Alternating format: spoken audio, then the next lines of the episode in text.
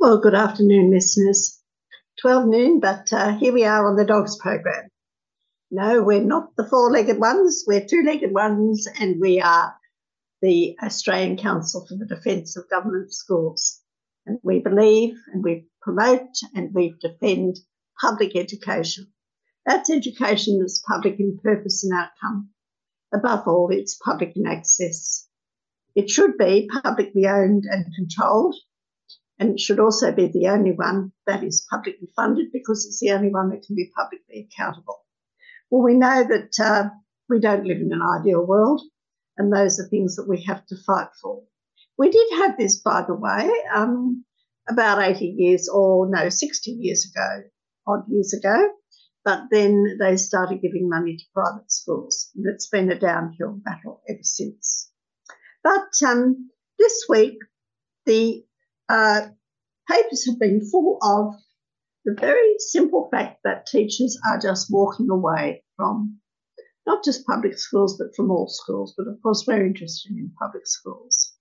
Why? The dogs have their own take on this. We think that um, along with the uh, privatisation movement uh, of the last 60 years, where private's supposed to be better than public, the uh, private management uh, paradigm has been uh, very much proved of.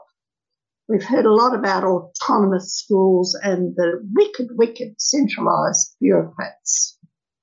But in fact, the public system really got off the ground when there were dedicated people in the centre who uh, ran a very good administration and took a lot of pressure off teachers and made teachers certain of both their employment and their salary and did a lot of the administrative work as well.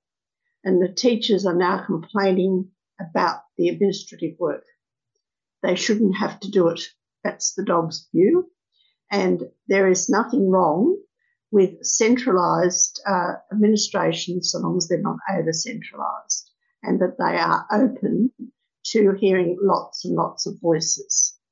But um, we've got a press release to this effect, number 972, which you can see on our website at www.adogs.info. And uh, Kim's going to read it for us. Over to you, Kim. Thanks, Jean. Yeah, this is press release 972 Teacher Shortage, the result of bad education policy. Victorian schools are struggling with staffing gaps with around 1,000 teaching positions vacant. The Australian Principals Federation says many schools are running on a skeleton program, and the Victorian government has invested millions into stemming the teacher shortage, including recruiting overseas teachers. The Victorian situation is replicated throughout Australia, with perhaps New South Wales in the most parlous position, with approximately a 10,000 teacher shortage. The situation is reminiscent of the 1960s when the children born after the war, the baby boomers, hit the schools. But the current situation is not just the result of population pressures, it is the result of bad policy. Since the 1980s, there has been an acceptance of the neoliberal mantras that private is better than public, centralized education bureaucracies undermined and decentralized, accountability of centralized religious administration for expenditure of public money translated into accountability of teachers for teaching the basics, and the promotion of the autonomous school. And at the top of the public school administration's politicians imposed administrators on contract, many of whom had no educational expertise or background. As more and more responsibilities have been forced onto principals and teachers at the school level, power in the matter, matter of curricula and testing procedures have been centralised in federal bodies meeting in Canberra. Public school teachers and principals have been lo- the losers along with their children. Understandably, they are walking away Few public school teachers enjoy certainty of tenure. Many are on contract. Their salaries are not comparable with those of other professions, and the administrative tasks once carried by central administration have been delegated to the school level. Meanwhile, additional obligations have been placed upon them as they are expected to inspect and evaluate their own work with NAPLAN and PISA tests. Many are resigning and walking away into less demanding and more financially rewarding employment. Others are taking up jobs in the private sector, which has the funds to offer higher salaries. Politicians are desperately trying to find stopgap measures which will put figures in classrooms around the nation. They would do better to stop and think. There was a reason why the state public systems in Australia had centralised administration staffed with those dedicated to the public system, with schools staffed by teachers who had certainty of tenure, promotion within the system, adequate salaries, and, where necessary, provision of housing. Back to you, Jean. Well, thank you, Kim. And attached to our press release, there'll be also a paper. It's about 32 pages, which I wrote for the University of Melbourne, a, a, a conference up there, about why it was that uh, the New South Wales Department uh, centralised in the first place, and how, in fact, so much at the moment is being centralised in Canberra, which is not necessarily a good thing at all. But um, We'll have a bit of a break, and then Dale's got some interesting statistics for us. It's all about a voice in our own country. We've got a reason to be screaming out, where's our voice in this country? You know, not that I want to be a part of the Constitution for that, you know. That's why 3CR is so important to, to me and this community here. We've got a voice, but it's not, you know, we're entitled to a bigger voice than what we've got. But it's all about having a voice. Subscribe to 3CR, fiercely independent and community controlled. Go to 3cr.org.au forward slash subscribe or call the station on 03 9419 8377.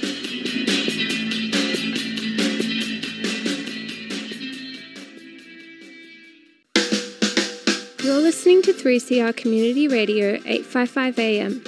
Visit the 3CR website at 3cr.org.au forward slash podcast to hear the most recent recording from each show, or 3cr.org.au forward slash streaming to listen live.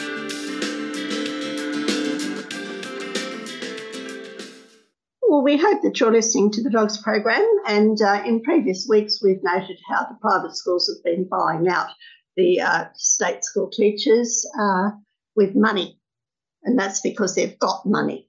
Now, uh, Trevor Cobbold has been doing some very good work with the uh, Charities Commission figures, facts and figures, and uh, in, in, previous weeks we've been giving you some of this material, but uh, Dale is going to bring us up to date with his latest magnum opus. Over to you, Dale. Thanks, Jean. Yes, well, last week we had uh, Trevor Cobbold's analysis of the Queensland private schools that were raking in millions, and now his analysis of the wealthy Western Australian private schools that are raking in millions in donations. So Trevor says, the wealthiest, most exclusive private schools in Western Australia are raking in millions of dollars in donations and investment income. These millions are ignored in assessing the need for government funding. It exposes a major flaw in how private schools are funded. The flaw means that the schools are massively overfunded by the taxpayer. Funding of private schools must be overhauled. New figures obtained from the Australian Charities and Not for Profits Commission, the ACNC, show that 11 Western Australian private schools received $69 million in donations and investment income over the last five years from 2017 to 2021. Donations totaled 53.2 million, and investment income was 15.8 million.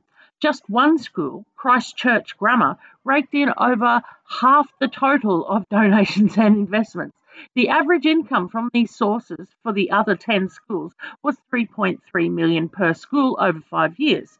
One of Perth's most exclusive high fee paying schools, Church, Christchurch Grammar, raked in 36 $1.3 million over the last five years, comprising of 25.1 million in donations and 11.2 million in investment income. In 2017, it received $17.8 million in donations. Wesley College collected 7.4 million, 7 million in donations and 400,000 in investment income.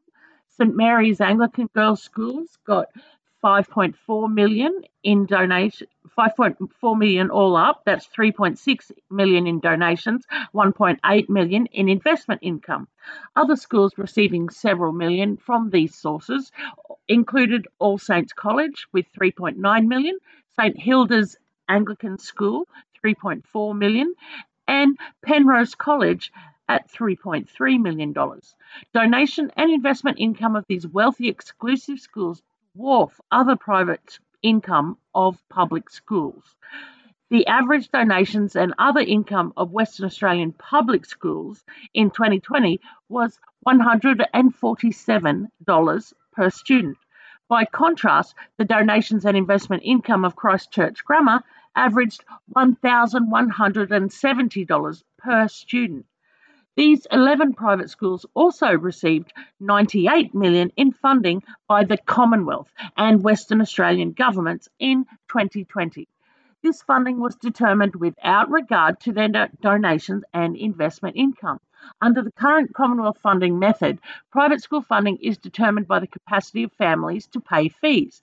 This is measured by the adjustable taxa- taxable income of families as reported by the Australian Taxation Office.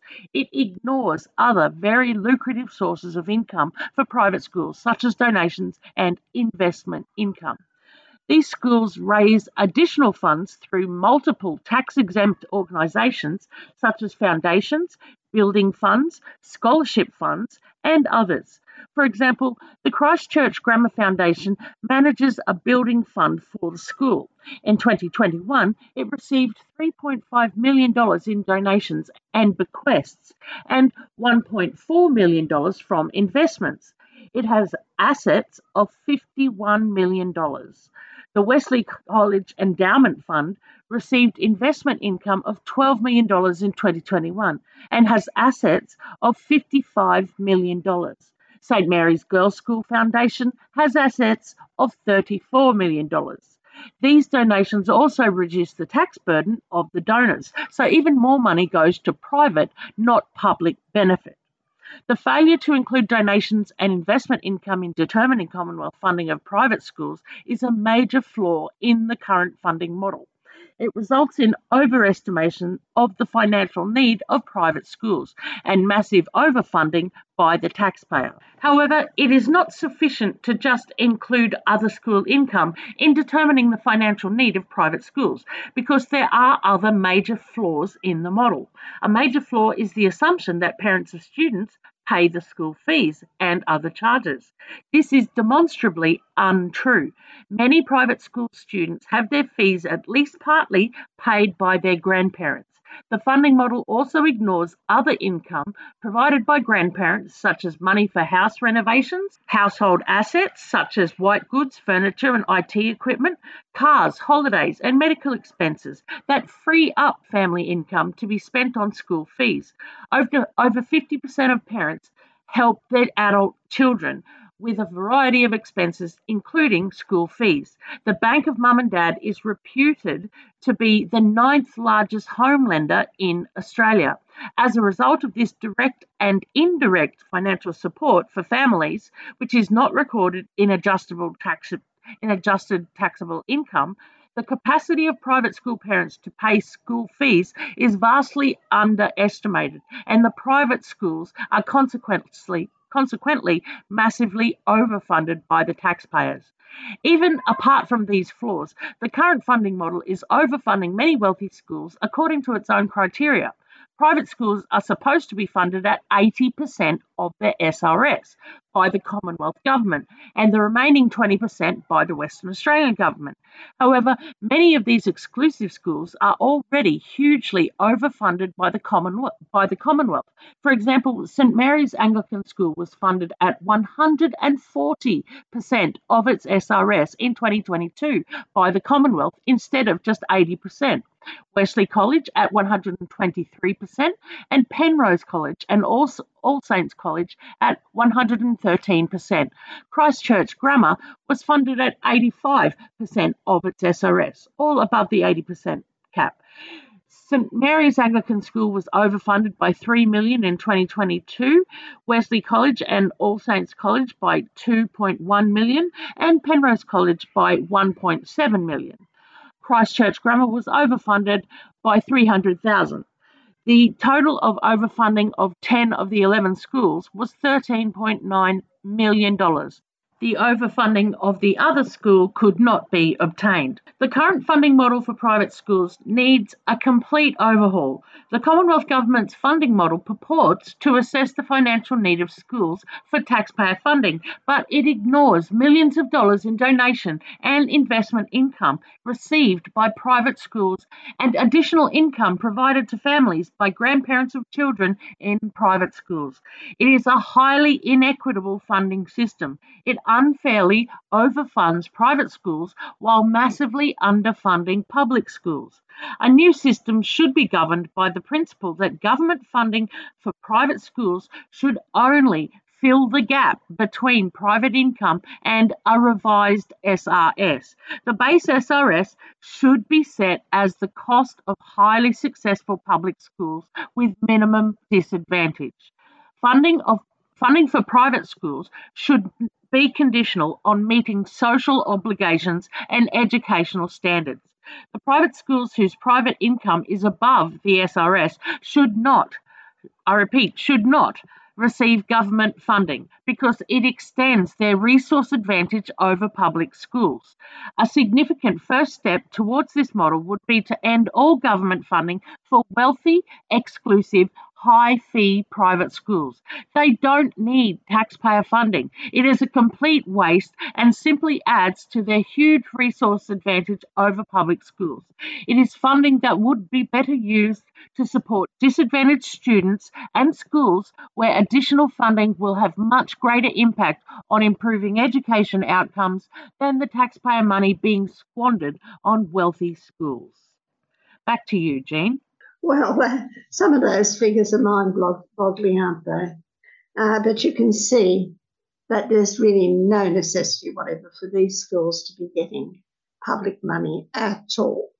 And a lot of the problem is that the uh, Gonski report and a lot of other reports don't look at the endowments and the real income of these schools when they decide what money they should get. But um, we're very fortunate that Trevor Cobbold, who used to work in the Productivity Commission, has uh, done all of these figures for us. But we'll have a bit of a break and then we'll come back uh, to give you some information on the different uh, media reports of the last week on the teacher shortages.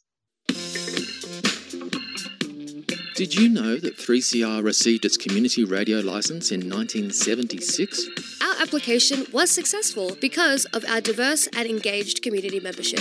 Subscribers are at the heart of our station, and we really need you to be active and paid up in 2023. Become a 3CR subscriber today. Call 039419 8377 or subscribe online at 3cr.org.au forward slash subscribe.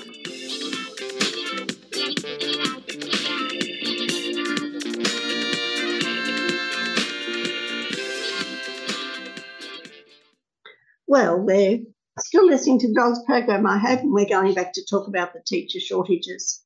And uh, the ABC uh, on the 30th of January wrote a very interesting, or there was a very interesting post uh, from Fiona Longmuir. Um, Australian teach, Australia's teacher shortage is a generational crisis in the making. And Maddie's going to tell us about this. Over to you, Maddie. Thank you, Jane. I am going to tell you about it because teacher shortages have reached critical levels in the United States, the United Kingdom, Australia, Europe, and Africa. COVID 19 further exposed existing cracks in the teaching profession, which need to be fixed urgently. Teacher numbers and resourcing, unequal access and outcomes, and widespread student disillusionment, disengagement, and mental ill health are not new but have been blatantly exposed and exacerbated by the pandemic. How we respond now will be crucial for future generations. The past three years of pandemic interrupted schooling put extreme pressure on all involved school leaders and administrators, teachers, students, and families. Teacher shortages have reached critical levels in the United States, United Kingdom, Australia, Europe, and Africa. The dis- supply and demand of teachers, particularly in hard to staff locations, continues to be an issue and was heightened over the pandemic due to a lack of effective policy solutions. The expectations of teachers' performance have increased over time as schools increase their reliance on standardized tests. Teaching has become more time consuming and more physically and emotionally demanding, while the pay and social rewards are often perceived as unsatisfactory. This was already contributing to teachers' intentions to leave the profession prior to COVID 19, according to 2019 research on Australian teachers. The crisis in teacher supply is only one facet of the deeper, more complex combination of problems modern education faces. The mix of global pressures, such as competitive education and employment opportunities, political tensions, technological advancements, and environmental degradation and climate change have created younger generations that struggle to find hope, disengaged, and struggling with mental health in increasing numbers. The problem of teacher supply and student well-being is worse in communities with the least resources, particularly during the pandemic. The class of 2022 23 and those in the next five years are likely to bear the brunt of these issues. There is a generation at risk of having their futures defined by COVID 19. Addressing teacher shortages would should should be a priority. Teachers not only provide high quality learning, they are also key figures of emotional support, social development, and students' well-being. High quality, dedicated, and caring teachers who have the time and resources to develop positive relationships and support high quality learning can make immeasurable differences in students' lives and communities that will thrive in the future. But many teachers are struggling and considering leaving. The Australian government has declared the teacher shortage an unprecedented challenge and developed a national teacher workforce action plan. It outlines five priority areas of improving teacher supply, strengthening initial teacher education, keeping the teachers we have, elevating the profession, and better understanding future teacher workforce needs. Well, that sounds as if there's going to be a lot more talk and paper and reports and so on. But uh, and a lot less action. Yes. Yeah, absolutely. Two of these five, keeping teachers and elevating the profession, are an immediate priority to address two issues contributing to the rates of teacher attrition workload and disrespect. Monash University research has found these are often cited by teachers as contributing to increased rates of burnout and attrition. Australia is on a precipice with up to 70% of teachers considering leaving the profession. Working through the pandemic was the final straw due to the further intensification of expectations and workload.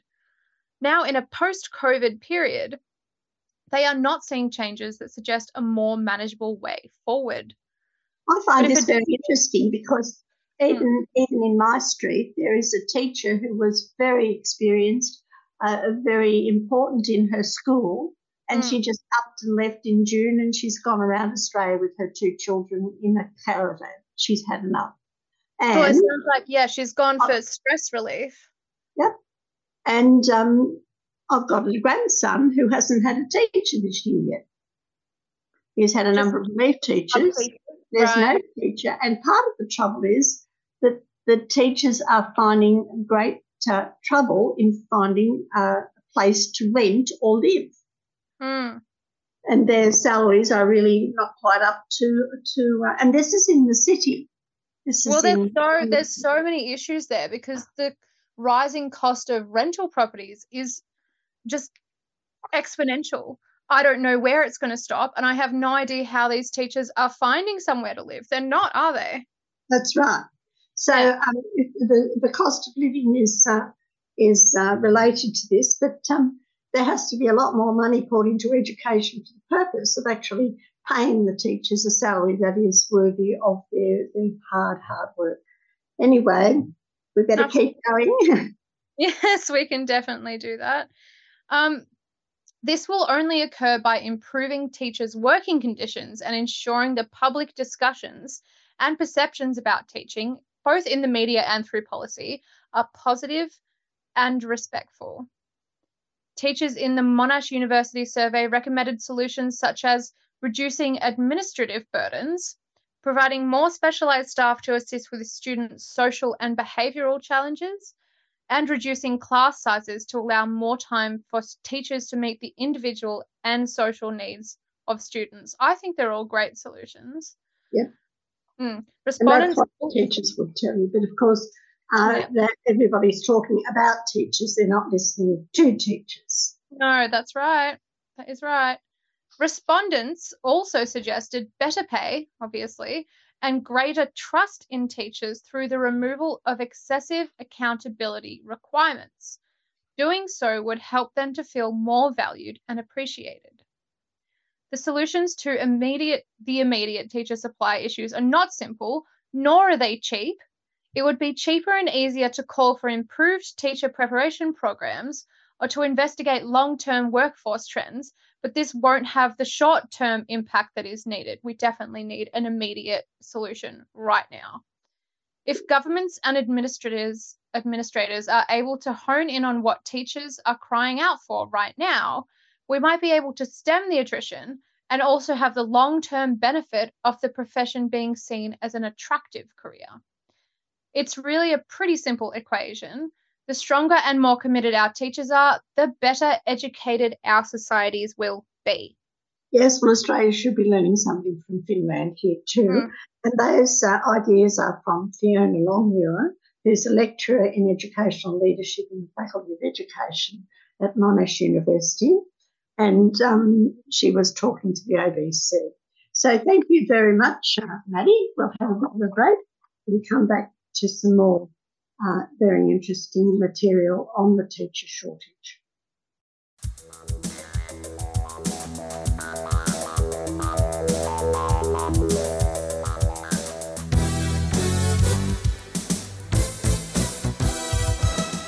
Hi, I'm Jeffrey. I'm Alphonse. I'm Erwin. And we, we are, from, from the Voice of West Papua. Tuesday 6.30 until 7.30 p.m.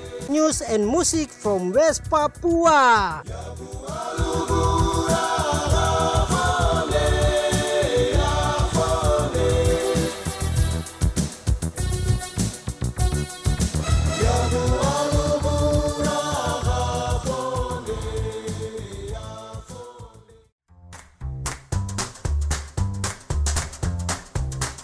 CCR needs members to survive. By becoming a subscriber, you're helping us to remain fiercely independent and free of commercials and corporate influence. Are you a paid up subscriber? It's just $40 concession, $80 waged, $150 for a band or organisation, and $300 solidarity. Great value for 24 7 community owned and community controlled media. Please become a subscriber member today Call the station on 03 9419 8377 or sign up online at 3cr.org.au forward slash subscribe. Yes, well, you're still listening to the Dogs program, and uh, we're talking about the teacher shortage. And here's an article from The Age just up and quitting. Victorian schools are short 1,000 teachers. Yes, I wonder why. And hmm. uh, we're going to hear from Kim. Over to you, Kim. Thanks, Jean. Yes, this article was written by Nicole Precel on March 11 of this year, and it's titled Just Up and Quitting Victoria Schools Short 1,000 Teachers. Teaching vacancies have surged to almost 1,000, up from 600 at the beginning of term one, forcing some schools to run skeleton programs there are about 980 teaching jobs being advertised by the Victorian Department of Education among the 1,601 education jobs that need to be filled. Victorian Principals Association President Andrew Dalgleish said schools were in a weekly bind trying to plug holes, with principals regularly stepping in to teach. The first priority for every school leader is to make sure they have a quality teacher in every classroom. The last thing we need is having to double up classes or cut the curriculum, he said. One teacher, who wished not to be identified, said she thought things had improved since last year, but there were still 13 jobs being advertised at their school as people were just up and quitting a lot more. Another said one class had been split across several due to an unforeseen long term vacancy. In a recent newsletter, Craigieburn Secondary College principal Kate Morphy told the school community that several classes were without a permanent teacher and that they were working to fill those positions. As of Saturday, there were 30 jobs still being advertised at the school. I have been humbled by the staff at our school and their willingness to understand the situation and put in additional time and work to help support our students' learning. We are committed to running as full a program and to continue to give our students the best experiences and opportunities as possible, she said. Dalgleish said schools were working to minimise the problem by using permission to teach structures which rely on approved but unregistered teachers. Other initiatives include overseas recruitment, graduate teachers programs, and schools offering bonuses, although not all schools have the capacity to do that, he said. Australian Principals Federation President Tina King said many schools were running on a skeleton program under which the core curriculum was prioritised due to absences and vacancies. She said programs were being compromised, including extension or intervention programs. We are seeing a few more internationals coming in now, but nowhere near enough, she said. As part of the National Teacher Workforce Action Plan to address nationwide shortages, ministers recently asked the Australian Institute for Teaching and School Leadership to conduct a feasibility study into crunching a two years master's degree into one. The number of people gaining a postgraduate qualification in education has declined by 23% since states and territories phased out the one year diploma in 2014. Dalgleish said that while Victoria needed to be courageous, he worried that more teachers would find themselves unprepared to deal with the realities of the job and did not want teaching quality diluted. Australian Institute for Teaching and School Leadership, AITSL, Chief Executive Mark Grant said nothing would turn the situation around in a year or two. It's not as quick as flicking a light switch. It's difficult when you can't get the right staff to get the best job done, he said. The Victorian government has invested millions into stemming the teacher shortage, including recruiting overseas teachers, financial incentives for hard to staff positions, fast tracking pathways to teaching from other professions, and retraining teachers as specialists. In December, more than 1,000 inactive teachers expressed an intention to return to work in schools after a push from the department. While vacancies fluctuate throughout the year, the department is supporting a small number of schools to fill vacancies. Berwick Lodge Primary School Principal Henry Grossek said he was concerned we are reverting back to desperate measures to plug holes, but that it didn't seem like there was much choice. I hope this is only a temporary measure and that the importance of specific qualifications to teach in schools isn't devalued in the future because of what needs to be done today, he said. Australian Education Union Federal President Correna Haythorpe said Victoria needed both short and long term measures to stem the shortage, including retention payments for existing staff and funding job placements. She said the AITSL feasibility study was an attack on teaching qualifications and undermined Australia's teachers. Now, there are some comments left underneath this article, which I'll read out a few. Uh, Fred Nurk says, Who would want to be a teacher? Most in the state system are employed on contracts where you don't know if and where you will be working from one term to the next, and teachers on contracts are only employed during the school terms. So maybe if the state government employed teachers in permanent jobs, more people would be interested in working in the profession. Uh, ambiguity comments I am a secondary teacher seriously considering leaving the profession. It is a little wonder where the majority of teachers complain about a non existent work life balance. The Department of Education, Catholics, and independents haven't addressed the key issues undermining our profession. Forget about pay for a minute, as it clouds the issue. An often used argument by the ignorant is the presence of recompense via term holidays throughout the year, but the reality is that we're not paid for overtime each evening, every weekend, and work during those extra holidays.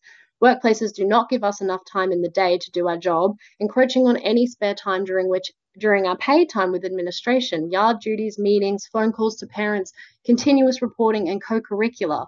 I may add that we are entitled to a 30 minute lunch and that's it. And exploitative workplaces are time creeping or cutting break and period minutes in an effort to adhere to the reduction in face to face hours. I'm left scratching my head when our respective education unions do not take these workplaces to the Fair Work Commission. I used to look forward to my job, but I guess sooner rather than later I will become another statistic of those leaving the profession. Uh, Reg of Arimathea says the teaching profession only survives because of unpaid overtime, which is also very true. Back to you, Jean. Well, there you have it. If uh, teachers were paid overtime, then uh, the budget would be a very different thing indeed. Mm. And uh, Australia would be very much more in debt than it is by billions of dollars. But um, the politicians are a bit desperate and they're doing what they did back in the 1950s and 60s. They're trying to fast track teachers without too much uh, uh, training. Mm. And of course, uh, this is very interesting to me anyway. Let's hear from Maddie on this. No worries. Thank you, Jean. This article was in the Sydney Morning Herald and it's entitled Teachers Fast Tracked into Classrooms with Promise to Scrap Two Year Qualification, and it is by Lucy Carroll. Two year postgraduate teaching degrees would be scrapped and replaced with a one year course under a major overhaul to attract aspiring teachers into classrooms as schools battle chronic staff shortages, particularly in maths and science. The proposal will be rolled out if the New South Wales coalition government is re elected in March. It follows the New South Wales Productivity Commission releasing data that reveals the shift to longer qualification has, a, has deterred more than 9,000 would be teachers from entering the profession. New South Wales Premier Dominic Perrottet said the reform was part of a push to modernise education and make a teaching career a reality sooner for those already in the workforce. People at all stages of their lives have the potential to be great teachers. For those who already have an undergraduate degree, we want a more streamlined approach for them to start a teaching career. Under a New South Wales coalition government, those with an undergraduate degree will be able to complete a one year full time postgraduate degree to become a secondary school teacher from 2024 and a streamlined postgraduate course for primary school teachers would be available by 2026. New South Wales Productivity Commissioner Peter Achterstraat said evidence shows longer courses have created significant hurdles for those looking to re- retrain as teachers, and there were unintended costs to students and teachers with the shift to a two year postgraduate degree. There are potentially 9,400 aspiring teachers who would have completed under the old one year course, and that's enough to staff 140 high schools, Achterstraat said. In 2013, a national approach to accreditation of education degrees was phased in, requiring university graduates to undertake a two year master's degree to enter the profession. Previously, a one year graduate diploma was sufficient. Would be teachers are deterred from joining the profession because of the extra cost, the extra year of training, and the fact that they are going to miss out on salary, Achterstraat said.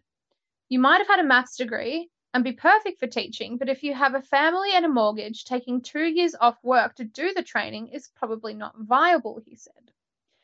The Commission examined the economic impacts of longer postgraduate initial teacher education and found that since New South Wales doubled the length of postgraduate initial teacher education, the number of students completing degrees has trended down.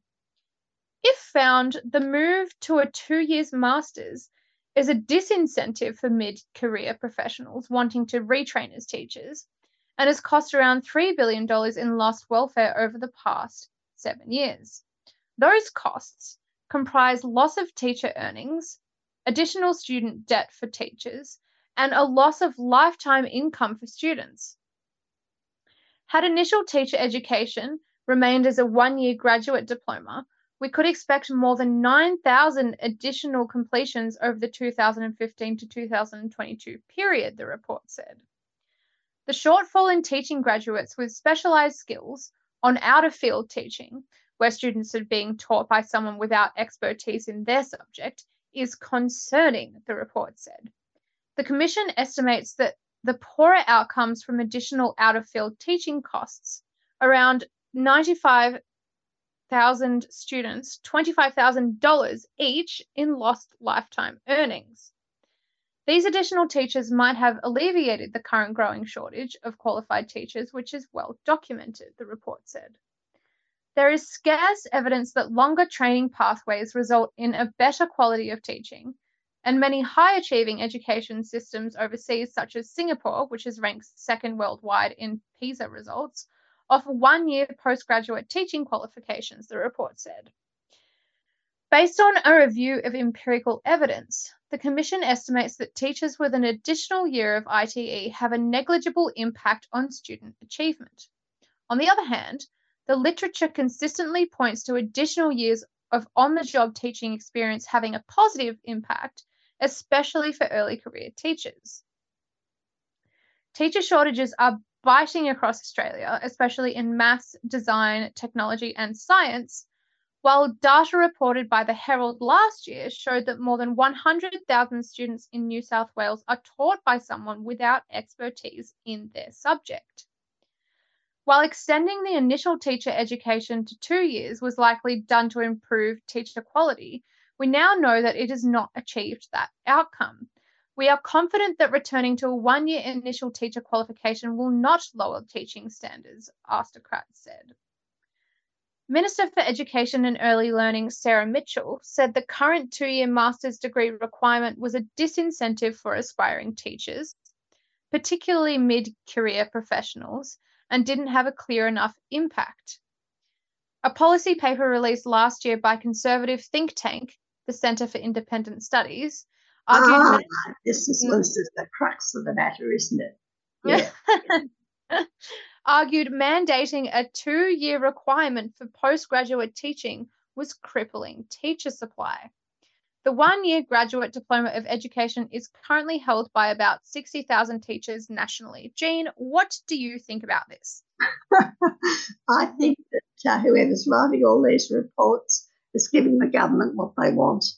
In the mm. same way as uh, we've now found out that um, some uh, public servants in Canberra gave the robo-debt ministers what they wanted. Mm. That's that's my feeling about this. Uh, the teachers are well qualified and well thought of, and well paid, and treated respectfully, or they're not. Yeah. Um, and they they want to do things on the cheap and just get um, figures in front of classes as quickly as they can because they've really mucked it up, haven't they? Yes, yeah. they have. Uh, anyway, uh, that was a very interesting article indeed. Yes, well, now we'll change tack a bit and we'll see what's happening in America. Over to you, Dale. Yes, now we have an article that Diane Ravitch has shared with us from Steve Hinnefeld. Culture Wars builds target people, not culture. Steve Hinnefeld blogs about education politics in Indiana. In this post, he reminds us that culture war legislation targets people, not just an abstraction called culture. They call it a culture war, but it's not culture that's under attack. Republics in the Indiana General Assembly, Assembly have declared war on real people teachers, librarians, students, and especially trans kids and their families. They're the ones who will be harmed if legislators get their way. And several education culture war bills have advanced at the midpoint of the session. Three are especially egregious. ACLU Indiana calls them part of a slate of hate. One would ban medical treatment for transgender children, one promotes book banning, and another would force schools to out children over their gender identity. Senate Bill 480 is the bill banning medical treatment for gen- transgender kids. It prohibits gender transition procedures for anyone under 18, barring not only surgery but the use of puberty blockers or hormones to delay developmental changes, even if parents approve the treatment. It's arguably the worst of five anti trans measures still alive in the legislature. It is part of a wave of attacks on transgender people, especially children, that has spread from one state to another. Nearly two years ago, the American Medical Association spoke out against the bills, calling them a dangerous intrusion into the practice of medicine. A study in the Journal of American Medical Association found trans youth who received gender affirming medical care, including hormone blockers, were much less likely to experience severe depression. It's ironic that Republicans, who claim to be the party of parents' rights, are trampling on the right of parents to decide on their children's medical treatment. Senate Bill 12 is the book banning bill, and I don't use that term lightly. If it becomes law, teachers and librarians, if they are accused of providing books or materials that are harmful to minors, in quotes, will no longer be able to argue they were acting as educators. Providing material that's harmful to minors is a felony, so teachers and librarians will likely purge their shelves of books that anyone might challenge. There's sure to be a chilling effect on educators who don't want to risk controversy. In fact, that's the intent. I hope it does have a chilling effect, said the bill's author, Senator Tom Jones. The bill requires public and charter schools to compile lists of all books in their classrooms and libraries and post them on their websites. And it makes schools set up procedures for parents to complain about the books and petition to have them removed. Supporters claim school libraries contain pornography but provided no examples. As West Lafayette attorney Doug Masson points out, the legislation doesn't provide any pathway for parents who think their children's access to serious reading material is being blocked by conservative activists and cautious school officials. In other words, there are rights for some parents, but not for others. House Bill 1608 is Indiana's answer to Florida Governor Ron DeSantis's Don't Say Gay law, but with anti trans variations. The first part is simple it bans any instruction on human sexuality for students in grades K to 3. The second part requires teachers to only refer to students by names and pronouns that are consistent with their assigned sex at birth, regardless of the student's preference. And if any students should ask to change their name, pronoun, title, or other word to identify the student that is inconsistent with the student's sex, the school would have to notify parents. I'm sympathetic to the idea that schools should keep parents informed about what's going on with their children, but this is a sensitive area, and schools should have the flexibility to act in the best interest of their students. As ACLU staff attorney Harper Seldin writes, transgender youth face a real risk of rejection and even abuse by the parents who are supposed to care for them. All three bills were approved by near party line votes, with one or two Republicans joining Democrats in voting against them. Committee hearings haven't yet been scheduled for SB 480 and SB 12 in the House or for HB 1608 in the Senate. Back to you, Jean. Well, that's enough of all the bad news for this afternoon. Let's get some good news. And there is some from Pasi Sahlberg that Dale's going to tell us about. Over to you, Dale. The good news on schools is from a blog by Pasi Sahlberg. What do you think about Australian school education? Ever since I came to Australia with my wife and two school aged children five years ago, this is the question I've been asked more than any other. Before that, I worked as a school teacher and senior education policymaker in Finland. It seems like people think that Finnish education is a good benchmark to check how school education here compares to the best of the class. After carefully exploring tens of Australian schools and having my own children attend some of them, my verdict is we have a world class school education, but not for everyone. This is both bad and good news. The bad news because we know from international studies and Australian research how systemic educational inequalities negatively affect the quality of our schools and education systems. We also know that fixing these inequalities and raising the quality of education is primarily an issue of how schools are resourced and how education systems are structured rather than what teachers and schools do. And the good news? We already have many excellent, innovative schools all around this country, and we know what effective, future focused schools look like. More importantly, we know what these schools have done to become world class schools. Future Schools is an example of homegrown of a homegrown movement that brings together some of the most innovative schools in Australian and in other countries to show what is possible in education. This expanding network of over 100 Australian schools from all school sectors offers inspiration and professional expertise to anyone curious about what schools could be. Through my work, I've visited hundreds of schools around the world, some of the best I've seen here in Australia. Better yet, number of these future focused schools where students experience top of the class learning has been steadily increasing. Despite these good news, new media reports on school teachers have become more and more negative over the past 25 years. In her book, Constructing Teacher Identities, Nicole Mockler from the University of Sydney concludes that given the harsh, harsh criticism and blame placed on teachers for problems that are not within their reach, it's no surprise that the status of teaching has been in steady decline. We should also report good news about what teachers, principals, and schools do well. Here is what that could be. First, we know what successful, inspiring schools look like and what they do. We also know how to help more schools get better. We need less reviews and reports and more action to support teachers to do their best. Second, we know that successful schools make significant accomplishments beyond literacy and numeracy outcomes. Student well-being, positive contributions students make in the communities, and engaging all students in deeper learning are examples of areas of schooling that are important aspects of good school education.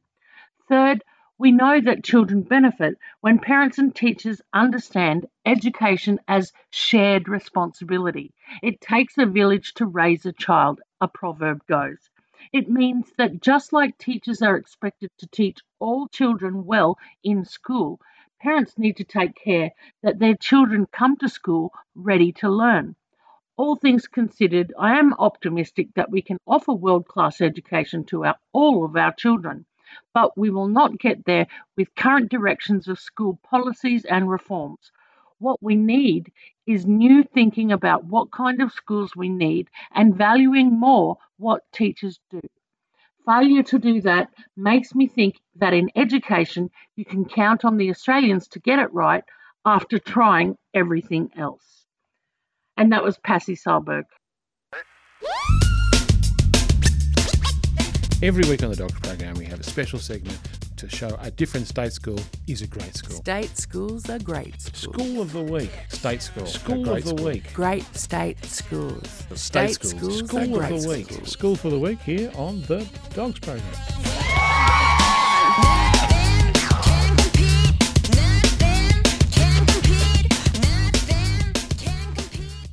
And this week's great state school is Craigieburn Secondary College. Congratulations, Craigieburn Secondary College. Craigieburn Secondary College is a school with a rich history of diversity and acceptance. They have over 25 years of experience in educating and supporting their students to be happy and successful. They are a strong community, rich in diversity across their families and staff, as well as having a broad range of learning and extracurricular programs. Their teachers and staff are energetic and talented. They work closely together to support students to be their best. They've recently upgraded many of their facilities and student programs and are seeing real improvements in student dedication, commitment, and performance results from year 7 through to VCE. More of their students are progressing to higher education, TAFE employment than ever before. They have developed a unique new learning program that encourages self reflection and personal development from a young age. They guide students from year seven onwards in personal and academic goal setting and how to track and assess their own academic strengths, improvements, and areas of weakness. They have specifically designed their programs to help build a sense of awareness and acceptance within each student of their unique personality, learning style, family history, and culture. That sounds really good. They have a strong code of conduct and they do not tolerate bullying or harassment. Throughout school life, students are encouraged to think hard about what they would like to see in their future and to understand the steps they need to take to get there. And they are here to support them through that process. I'm going to shoot some facts and figures at you now from the ACARA My School website. There are 1,098 students enrolled at this school. The ICSEA value is well below average at 925. In the upper quartile of parental income, there is 3% of the students. The second highest quartile, there is 12%. In the third quartile, there is 24% of the students, and in the lowest quartile, there is 61% of the students. So it is a school which is representative of the disadvantaged Australian community. There is 65% speaking a language other than English and 2% Indigenous students. Now to finances and recurrent grants. The Australian government provides $4.24 million annually. The Victorian government $16.65 million. Fees and parental contributions amount to a mere $71,000, and other private contributions are $32,000. It costs per pupil to send to this school $17,740, and capital over the last three years has been $2.1 million. Congratulations, Craigieburn Secondary College. You are our great state school of the week. And congratulations to all of the staff and students and the families that contribute to this wonderful school. So thank you, Maddie. And uh, our time is gone. And uh, we hope that you uh, enjoyed our program and we'll be back next week at 12 noon Saturday. If you want to find out more about us, you can go to our website at www.adogs.info or to the 3CR website if you want to hear previous programs or this one again for that matter. But uh, from Dale and Kim and Maddie and me, it is bye for now.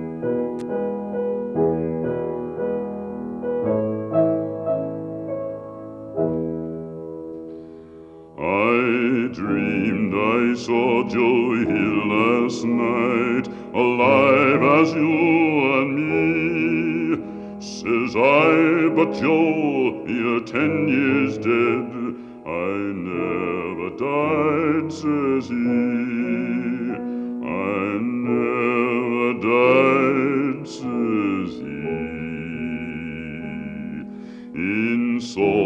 Lake City, Joe says I am standing by my bed. They framed you on a murder charge, says Joe, but I ain't dead. Says Joe, but I ain't dead.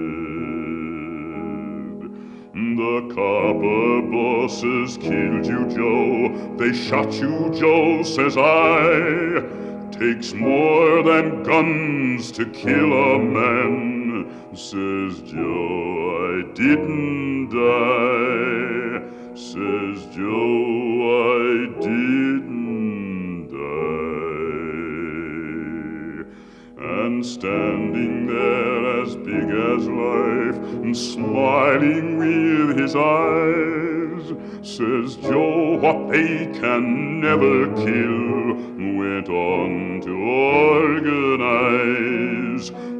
to organize. From San Diego up to Maine, in every mine and mill, where workers strike and organize, it's there you'll find your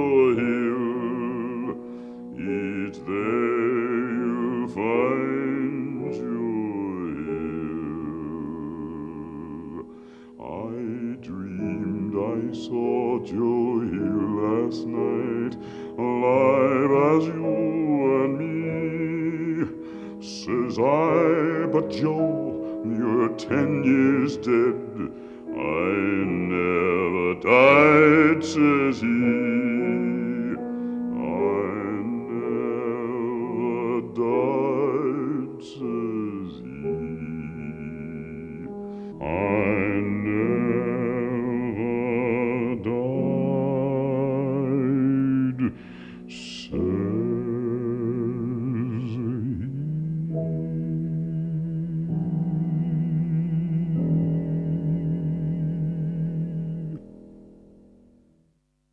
You've been listening to a 3CR podcast produced in the studios of independent community radio station 3CR in Melbourne, Australia.